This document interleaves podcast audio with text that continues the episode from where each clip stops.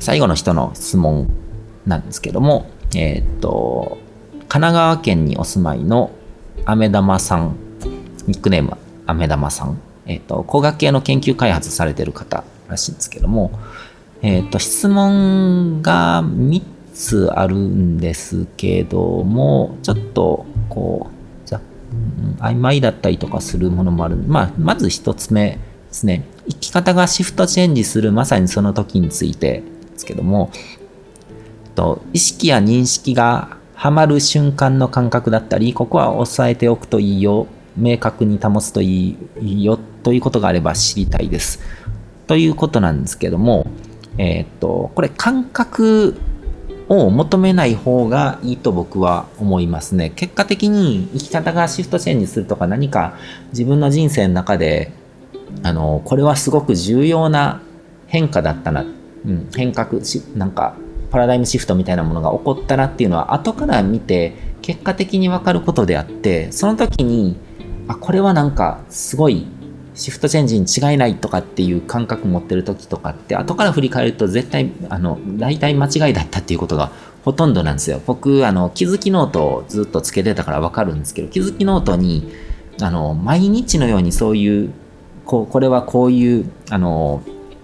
変化の兆候に違いないみたいな感じのとか、本当に僕、こじらせてた時とかって、そういうことを、もうカルマの燃焼とかに向かってた頃ですね。とかって、そういうことばっかし書いてたんですよ。で、そ、それにすがってたんですね。うん。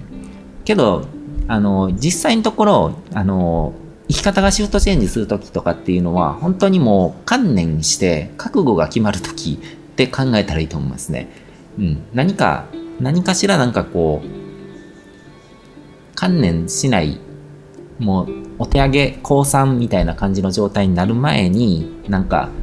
これが何かこう、ピンチがチャンスに変わる兆候に違いないとかって思うのとかって都合よくなんかそういうふうに受け取ってるだけで、で、その時はなんかそういう感覚があるように錯覚するんですけど、感覚って本当に騙されるので、感覚じゃなくて本当にあの後から振り返って行動ベースで振り返った時にこれがなんかその変化のあの潮目になってたなっていうことが分かるっていう感じで。で強いて言うなら本当にもうあの覚悟もうん、それこそ無条件降伏みたいな感じの状態になってで覚悟が決まったりとかそういうこと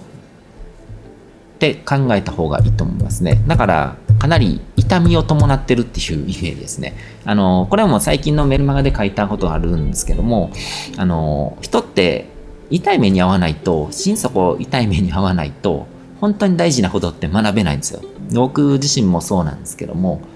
うん。で、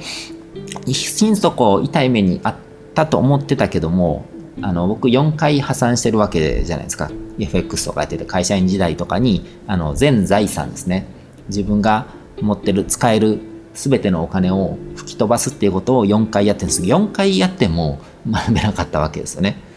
うん。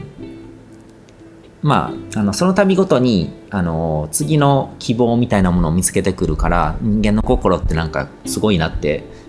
なんか自分事ながら思ってたんですけども本当に絶望で何の望みもなくなってるわけですよね。銀行口座のお金とかもう自分が未来を託してたお金が全部吹き飛ぶっていうことが起こると。けどなんかあのあれ待てよこれこれここにこうすればなんとかなるんじゃないかみたいなことが浮かんでくるんですよ。人間の心って。うん。だからそういう境地はね、あのうん、長い人生経験しといた方がいいと思うんですけど、それのショック耐性が弱いとそのままなんか結構、その自殺しちゃったりとか自分で死を選んじゃう人とかもいたりとかするので、あんまり無責任に推奨はしないんですけども、うん。けど、とりあえずそういう痛みだったりとか、その、本当にか何らかの覚悟が決まる。だから、あの、ジタバタするのってなんかこう、こうなりたくないっていう状態があるからジタバタするわけですね。絶対にこうなりたくない。だから例えば、うん、支払いができないとか月末の支払いとかそういうのができなくて誰かになんかこうすがらないといけないとかってなんかめちゃめちゃこうプライドが傷ついたりとかそういう自尊心が傷ついたりとかするからそんなことになるぐらいだったら死んだ方がマシだぐらいに思ってそれを避けたいって思うわけですねけどどこかでそれがどうしても避けられないって分かると腹が据わるわけですねいや、なんかそこで、あの、親に泣きついてお金を借りたところで死ぬわけ、命を奪われるわけじゃないし、そんなプライドなんか、あの、そのプライドを守ろうとしてた自分ちっちゃいなぐらいに思えるようになったりとか、そういう変化が起こった時っていうのは何かしら変わるわけですよね。うん。だから絶対にこういう自分になりたくないこういう未来が来てほしくないって思ってることとかをいや、うん、もう避けられないしそうそれ前提で考えるしかないなとかっていうふうに腹が座る時っていうのはシフトチェンジが起こってるって判断できると思うんですね。だからまあ痛い痛みを伴うことなのであの大変なんですけどもでも確実に人間的には成長できるのであのうん。慣れていくとそんなに怖くはなくなってきますね。で、えっ、と、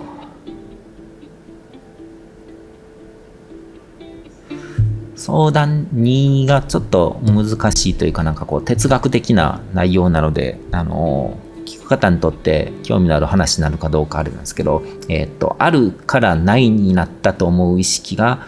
えーと、再び別のあるに書き換わっていく時のメカニズムだったりプロセスだったり意識の変容のさせ方あり方が聞けたらなとふと思いましたっていうことなんですけどかなりあの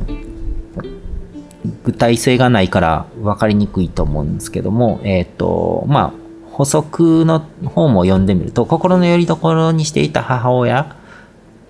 私から見ると祖母が亡くなって父の元気がありません。このまま温かく静かに見守ろうと思うのですが、ふと私が大して落ち込まなかったのはないという感覚が薄いこととも関係しているのではと感じました。ないって何だろうと。ないも含めてあるってことなんじゃないかという感覚をうまく言葉にできなくてもどかしいです。ということなんですけども、うーん、まあこれあるとかないとかっていう問題っていうよりはあのその人の中での重要度だからその喪失感みたいなものですよね。うん。でまあそれはある意味しょうがないというかなその自分と関係性が深いものが突然なくなったりとかするとぽっかり何か穴が開いてしまうような感じになるっていうのはあの避けようのないことだと思うんですけども、ただそれは時間が解決することなんですよね。あの、新しい経験をすればするほど、記憶ってどんどんどんどん上書きされていくので、だからどんな、その僕がカルマの燃焼とかで学んだことでもあるんですけど、どんなにこう、大きな精神的ショックというか、絶対これ立ち直れないんじゃないかって思うようなショックとかを受けても、立ち直っちゃうんですね。あの、さっきの破産の時もそうですよね。そのお金が吹き飛ぶとかっていうことを経験して、希望が完全に失われたっていう状態から、しばらくするとなんか本当に何か、あの、見つけてくるんですよ。で、まあこれって、あの、心理学とかでも言われてるんですけど、人って希望がないと生きていけないんですね。希望って言ってもいいし、ゴールっていう風に言ってもいいと思うんですけど、ゴール設定、ゴールがなくなった人って本当に半年以内に死んじゃうんですよ。本当にもう、こうゴールがなくなるっていうことも実際ないんですけども、情報を遮断してしまうと新しいゴールが作れなくなるので、だから、あのそうなると死んじゃうわけですよね。と同じで、その、希望っていうものがないと人って生きていけないので希望を失っても心は自然な機能として希望を見つけ出そうとするんですよね。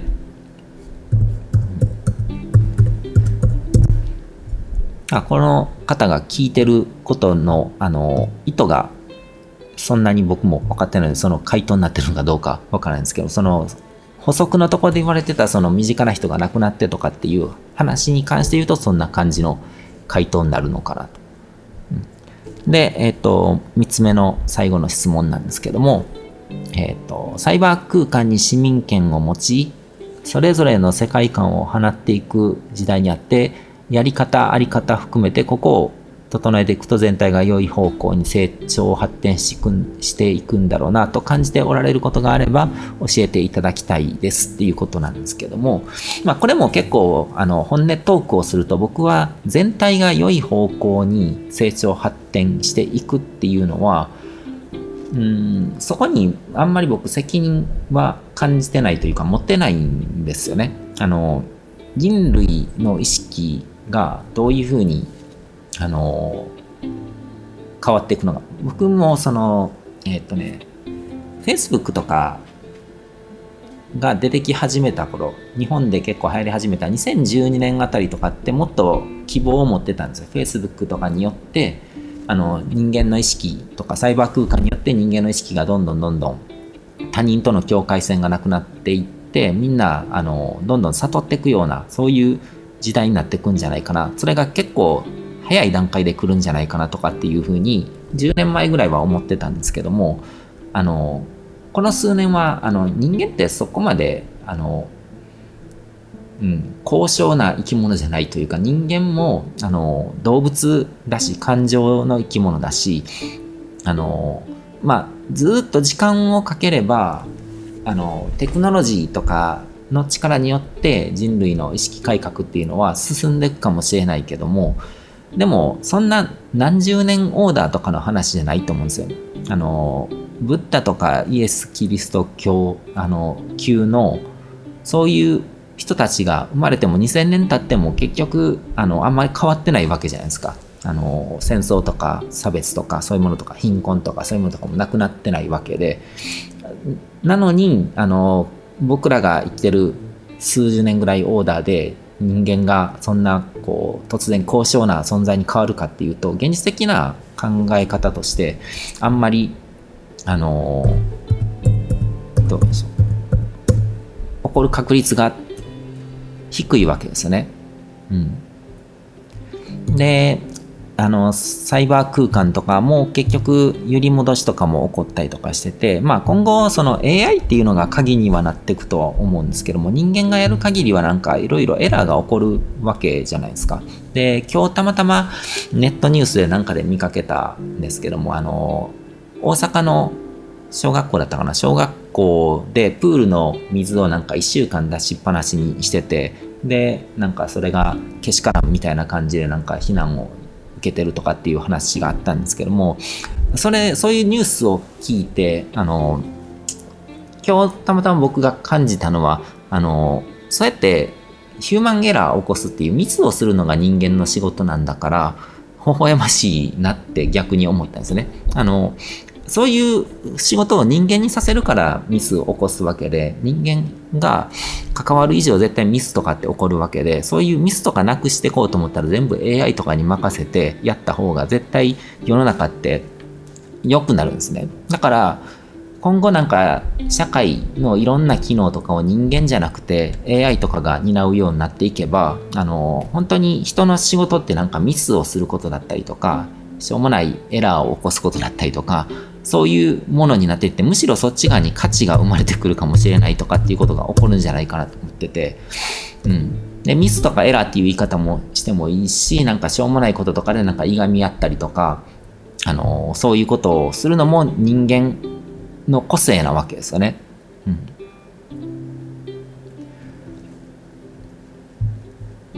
だから、まあ、このサイバー空間に関してその可能性を感じるっていうことに関しては全体がどうなるかとかそういうのとかよりはなんかまず自分がこのこの空間とかを使ってどうなっていくのかっていう方向にあの意識を向けた方が僕は健全だと思うしあの役立つと思うんですよね。まあ僕のあの講座の中でも言ってるあの徳を積むっていうことをあのやっていけばいいわけですけどもなんか他人がどうであれ、自分は、あの、誰かが受け取った時に役に立つって思うような情報をどんどんどんどん発信していけばいいと。で、あの、他の人がどうであれ、あの、自分がこう自分に恥じない行動をとっていくっていうことだと思うんですね。自分に恥じない行動をとるってすごく大事で、あの、お金のためになんか恥じるべき行動とかをとってしまったりとかすると、自分のセルフイメージが一番傷つくので、これってお金とかでは買えないものなんで、あの、どんどんどんどん自分で自分を不幸にしていくことになっちゃうわけですよね。うん。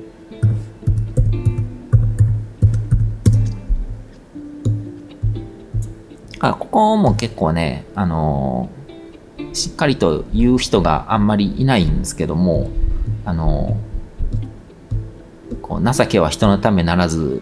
に近いものだと思うんですけど、その徳を積むだったりとか、こう人として恥じない生き方をするっていうのは、あの自分ファーストだからこそ、そそれが一番賢い生き方なんですよね。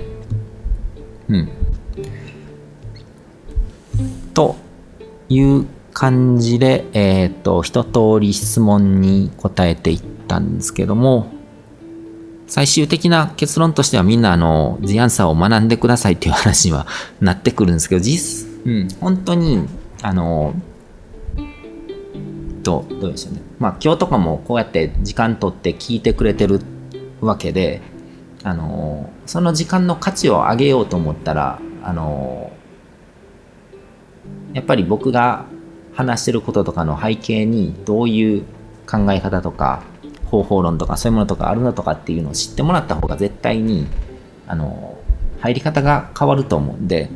うん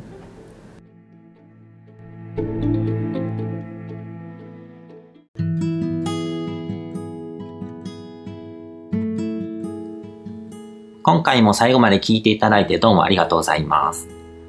チャンネルの説明ページの方に僕が提供している悟り式コーチングの最初の2ヶ月分を無料で受講できる案内があります。ゴール設定とアファメーションについて詳しく解説してるんですけども、僕自身もこれらのことを本格的に取り組み始めて、で、それで大きく人生を変えたという経験があるので、あの、まだ受講したことがない方であったりとか、このタイミングでピンとくる方はぜひ登録して体験してみてください。また、僕がどんな人間なのかを簡単に知ってもらえる2分ほどで読める会員プロフィールのリンクも貼ってます。